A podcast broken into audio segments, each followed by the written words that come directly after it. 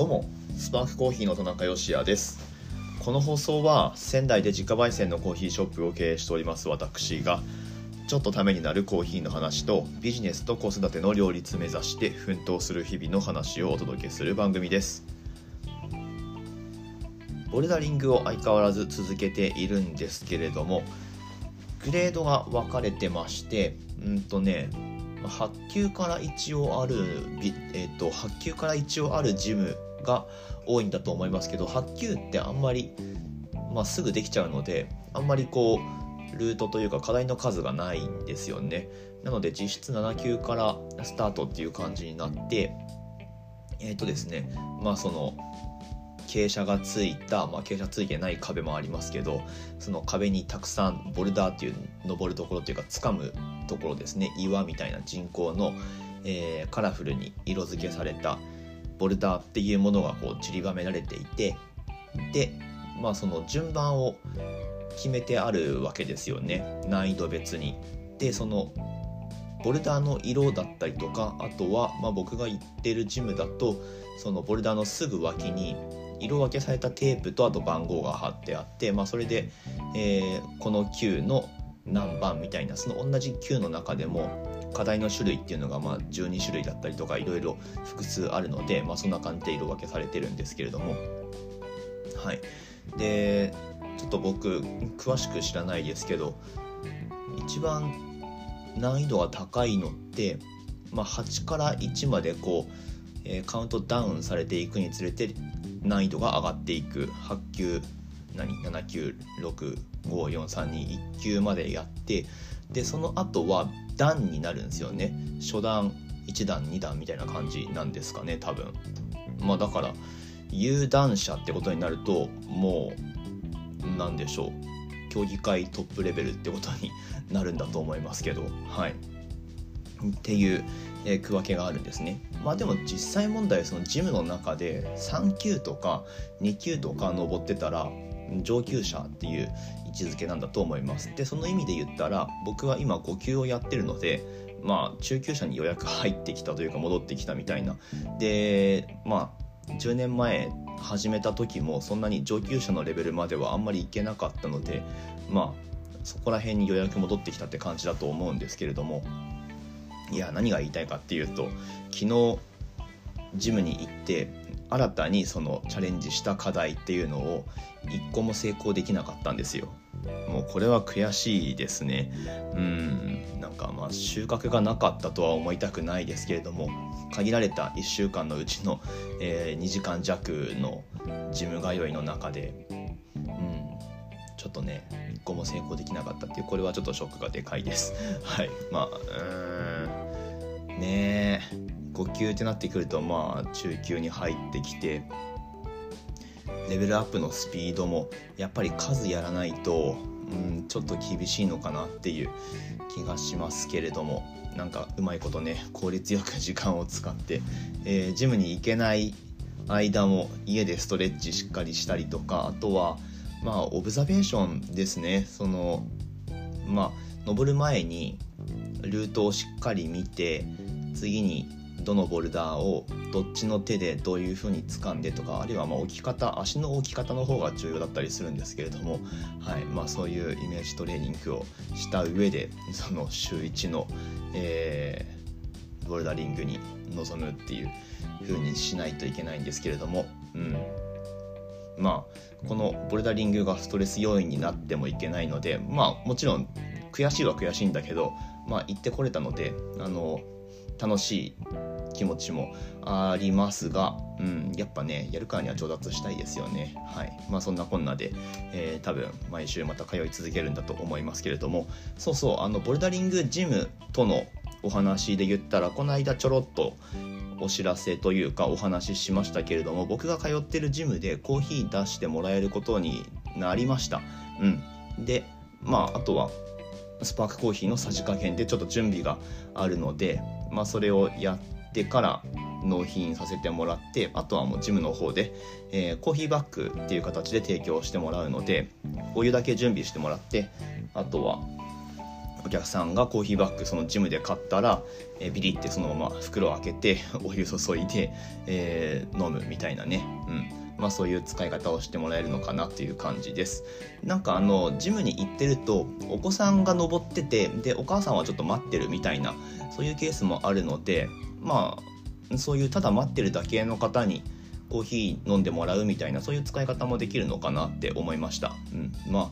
そうであればやっぱりデカフェとかあった方がまあいいんだろうなっていうふうに思ってて、まあ、コーヒーバッグデカフェのコーヒーバッグ自体ちょっと今、え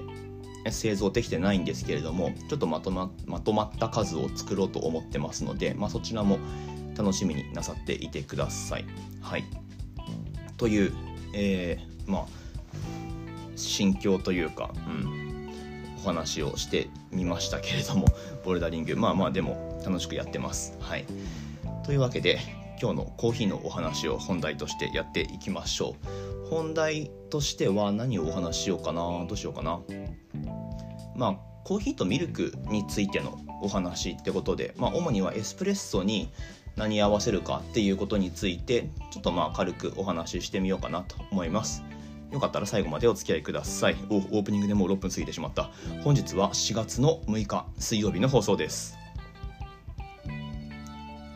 まあ、カフェラテとかがねメインのメニューというか一番ポピュラーなものになってくると思いますコーヒーにそもそもミルクって入れますか？どうですか？まあ実際僕はドリップしたブラックコーヒーに何かを足して飲むっていうことはもはやあんまりしないですね。うん。まあでも全然それやっちゃダメってわけじゃないので、えー、人によってはお砂糖を入れないとダメっていう方もいらっしゃいますしまあ普通にドリップしたものに、まあ、ポーションミルクを入れるとか、まあ、普通の牛乳を入れるとか、まあ、何でもいいんですけど楽しみ方は本当に人それぞれ自分に合う形で楽しんでいただきたいんですが今日メインでお話しするのはエスプレッソ抽出したものに何を加えるかっていうことですね。はい。まあなんかざっくり今日は行こうと思うんですがエスプレッソをもちろんそのまま飲んでえー、美味しければすごくいいんだけれどもエスプレッソそのまま飲んで美味しく抽出するのってこれうん結構むずいんだよな。はい。まあまあ、うん、その問題はとりあえず置いといて。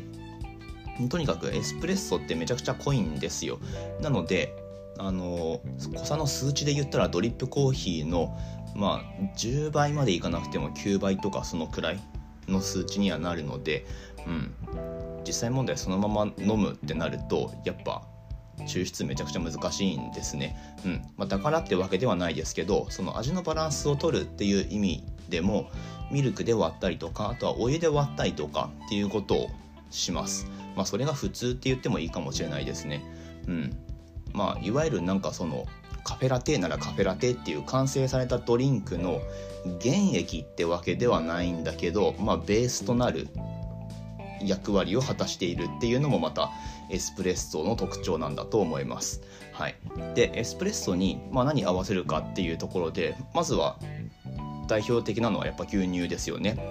まあ日本のその区分で言ったら種類別牛乳ってコーヒーのえコーヒーじゃないや、えっと、牛乳パックに書いてあるもの、うん、種類別牛乳っていうやつですね。でちなみにこの種類別牛乳っていうのが何を指すかっていうのはまあ調べてほしいんですけどまああの調整してない牛乳ってことですよ。でまあでもそれにも結構幅があって実はあの脂肪分って5.0%まで OK っていうのを知ってましたまあその5.0%で流通してるものってあんまりそもそもないんですがでもね最近見つけたんですよ妻が見つけたんですけどあの明治屋っていうちょっと高級路線のスーパーがあるじゃないですか。そこにありました。あれどこのやつだったかな？島根県とか。その辺りの業者さんのやつだったと思うんですけどなんか特納特納だっけ、まあ、とにかく5.0の種類別牛乳っていうのがあってまあでもそれは意外とそこまでなんかめちゃくちゃ濃厚で特徴ある味っていうわけでもなかったんだけどまあやっぱテクスチャーがしっかりしていてえー、て言うかリッチな味わいだったと思うんですけれども、うん、まあ主には3.5とか3.6とかの、えー、乳脂肪分の牛乳が使われるっていうことが多いんだと思います。はい、うちで使ってるやつは高梨の3.6かな。うん、でまあいわゆる普通のやつです。でえーと、殺菌方法として低温殺菌のものとかももてはやされる向きはあるんですけれどもこれ、まあ、低温殺菌だから必ずしも味が良くなるかっていうと、まあ、そういうわけでもないような気がします。まあ、結果としてそっちの方が味いいんであれば、うん、あの低温殺菌を選ぶっていう風にすればいいと思うし、まあ、低温殺菌だから必ずいつもいいっていうわけではないことに注意が必要です。うん、高梨ってあの結構ねコーヒー屋さんではよく使われてるメーカーででまず宅配してくれるんであの重宝してるっていうのがあるんですけどまあ明楽さんとかもね宅配はしてくれますけどはい。まあうちでは高梨のなんかオーソドックスな3.6の牛乳を使ってます。これがねあのやっぱ安定して流通してるっていうのがまず一つとまあでもあと普通に美味しいんだよな。うん。なんか低温殺菌のものと比べたこともあったと思うんですけれどもそこまで低温殺菌である、えー、メリットっていうのは僕は感じられなかったのでまあ普通の方を選んで使ってるっていう感じです。うんまあ、あくまでその最終的な味わいで見た方がいいっていうことですね。殺菌はどちらもされてるので、うん、あとは味で見た方がいいんじゃないかなと思います。はい。で牛乳のおすすめで言ったらこれすごいあの東北地方というか宮城県内のローカルなお話になりますけれどもおすすめの牛乳があってうんとまずはユダ牛乳っていうユダ牛乳公社っていうのかな？ユダ牛乳ってどこですか？秋田ですか？岩手だっけ？どっちだっけ？岩手かな？うんとが出してる最近名前が変わったんですよね。低温殺菌のうんと前はあつこっていう名前で売ってた牛乳があってそれがねあの乳脂肪分は3.5か6だったと思いますけど、まあ、低温殺菌でで低温殺菌だからっていうわけではあの再三言うようにないと思うんですがその味わい自体がちょっとねやっぱキャラメルっぽい香りがするんですよね。うん、これ結構地域差というか、まあ、その牛さんの種類によって味が微妙に異なるので、うん、それは面白いなって思います。ユダ牛乳が出してる天和殺菌の牛乳。ちょっとあの名前変わった後の商品名ズバリが分かんないですけど、まあ、それがおすすめなのとあとは宮城県内のやつだと,、うんとね、ハートフル牧場っていうこれは田尻だったと思うんですけれどもそちらの、えー、放牧牛乳っていうのが値段も高いんですけどこれはすごくおすすめですね。うん、でまあ放牧牛乳でも、まあ、そこハートフル牧場でも種類があるんですけれども3.5のやつとあとは4.0とかもあったんじゃないかな。うん。まあどちらもすごくおすすめです。これまたなんかすごくキャラメル香が強い。なんかいいやつってそういう甘い香りがもともとあるんでしょうかね。うん。というえっ、と美味しい牛乳があるのでまああの宮城県内特にお住まいの方は見つけたら手に取ってみてください。ハートフル牧場。なんて書いて売ってるかな？菊池菊池牧場とかって書いてるんですけどなんかその辺の表示がよく分かんないんですよね。製造者と販売者の違いとかがよく分かんなくて。うん。まあとにかくあのボトルで売られてるものですね。うん。田尻の、えー、ジャージー牛乳。ジャージー種っていうホルスタインじゃなくて茶色い牛さんから取れる牛乳ってことですね。でえっ、ー、とまあ放牧ってことなんで何て言うんですか？まあその文字通り、えー、放し飼いみたいな感じで餌を食べさせて育ててるっていうことになるんでしょうかね。はい。まあそんな牛乳が、えー、僕らは好きでたまに使ったりしています。はい。というわけでまあエスプレッソとミルクで言ったらまずえっ、とそういう合わせをすると思うんですけれどもあとはエスプレッソと何かで作るメニューって言ったらソイラテがありますよね。ソイラテっていうのはまあ文字通りソイソイミルク豆乳ですね。豆乳とエスプレッソを混ぜて作るメニューってことになります。でうんとまあソイラテを広めるのに明らかに一役買ったであろうでおなじみスターバックスだとスターバックスが使ってる豆乳って売っってるのかな？売ってないと思うんですが、まあ、スターバックス用に調整されてるんですよ。クリームとかが入ってるんですよね多分ね。まあ、ちょっとほんのり甘いしまあ故にスタバのソイラテって僕めちゃくちゃ美味しいと思います。うん。ソイラテの特にソイの部分の美味しさで言ったらスタバはちょっとずるいな。あのすごく美味しいのを使ってます。うん。で無調整のものとかでも作れはもちろん混ぜれば作れはするんですけどちょっとねやっぱ豆臭さがあると思うので調整豆乳の方を、まあ、もしご自分で作るのであれば調整豆乳の方を使ってもらうのがおすすめです。うん、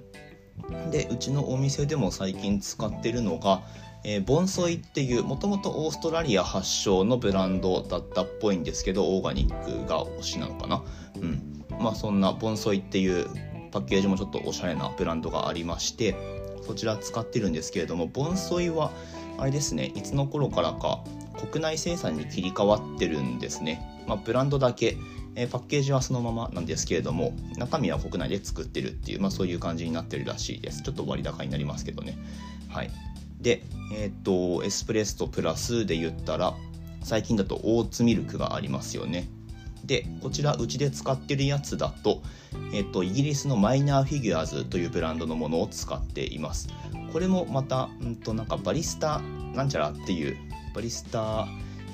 エディションじゃなくてまあなんかとにかく調整されてるんですよねやっぱり。うん。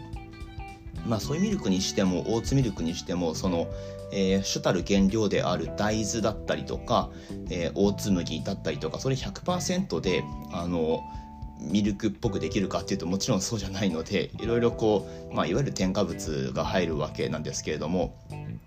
はい。まあ、そこで、えーまあ、特にマイナーフィギュアーズの場合はバリスタがフォームミルクを作りやすいようにちょっと植物性の油脂分を足したりとかしているみたいです。うん。まあ、とはいえ体には安全なもの。100%オーガニックだったと思うし、うん、でマイナーフィギュアーズのオーツミルクやっぱ美味しいんですよね、まあ、オーツミルク自体ちょっと好き嫌いがあるっていう、えー、こともあると思うんですがまあでも豆乳よりはなんか味わいの癖って少ないんじゃないでしょうかね。僕は結構好きです。うん。まあ豆乳とオーツミルクどっちが好きかっていうとどっちも同じくらいだと思うんですけど僕は。うん。ここ結構意見の分かれるところですよね。はい。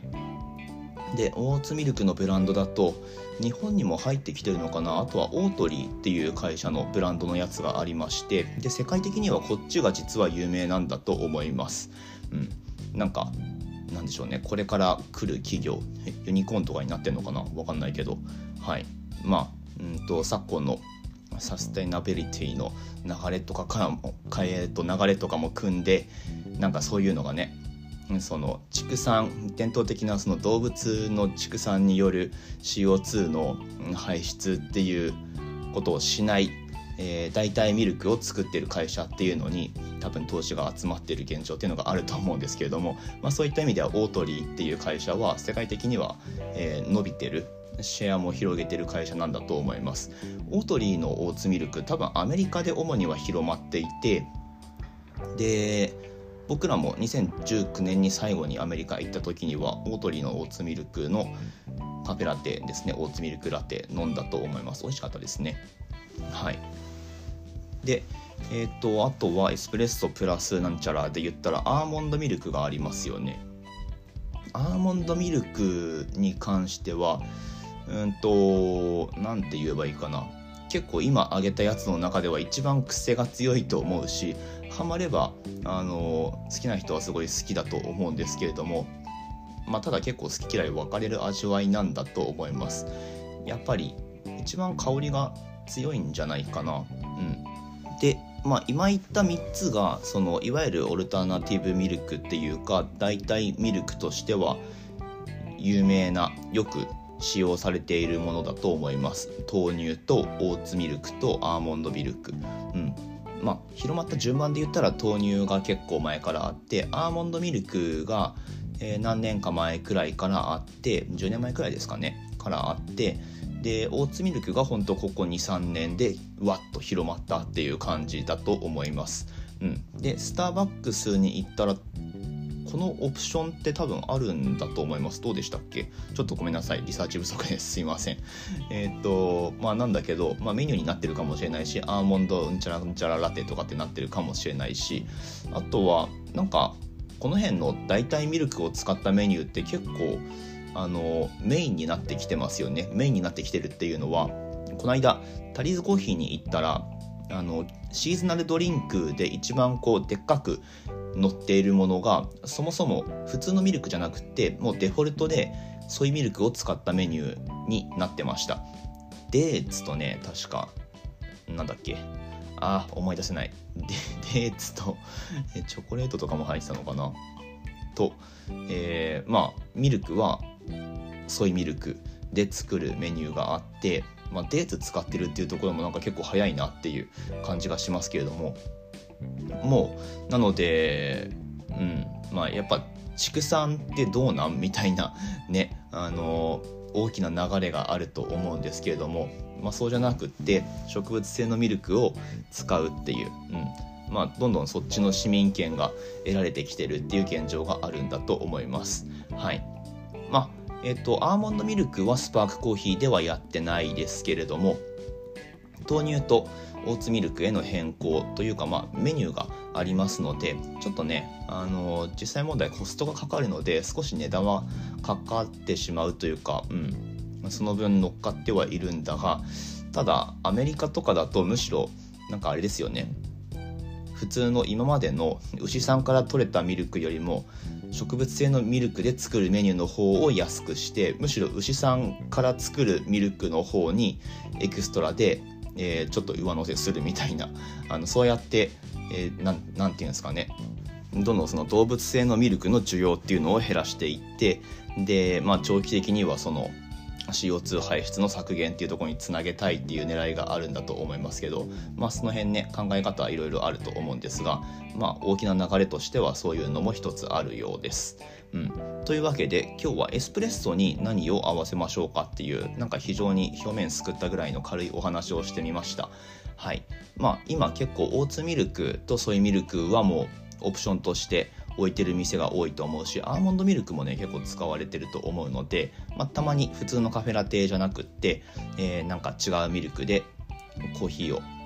コーヒーメニューをですね楽しんでみるっていうのもいいんじゃないでしょうか。ちなみにうちで今出してるおすすめの仙台味噌キャラメルラテこれね変更するとしたらソイミルク変更がおすすめだったりします。はい。ていうかもう大体そしたら入ってるものメニューの中に入ってるもの大体豆由来のものなんじゃないかっていうね、まあ、コーヒー豆じゃないですけれども厳密にはねただ、まあ、コーヒー豆で作るエスプレッソと味噌と豆乳とみたいな あのキャラメルはキャラメルで入りますけどはい。まあそんな変更がこれ結構味わい的にも僕は好きです。おすすめだったりします。是非試してみてください。はいということで今日もお聴きくださいましてありがとうございました、えー、感想とかございましたらスタンド FM のコメントだったりとか、Twitter とかでつぶやいていただけますと嬉しく思います。何かしら質問だったりとか、えー、コミュニケーションを取ってみてください。スパークコーヒーのオンラインストアは楽天市場に出店をしております。全国どこへでも送料変わらない設定になってますんで、うん、あの遠くに住んでるからって損することは多分ないと思います。まあ、あのよっぽど遠いところだと少しお日にちいただいてしまうかもしれないんですけれども急ぎじゃないよっていう方はご注文入れておいていただければと思います。ということで明日の放送でまたお会いしましょう。美味しいコーヒーで一日が輝く Good Coffee Sparks Your Day スパークコーヒーの田中でした。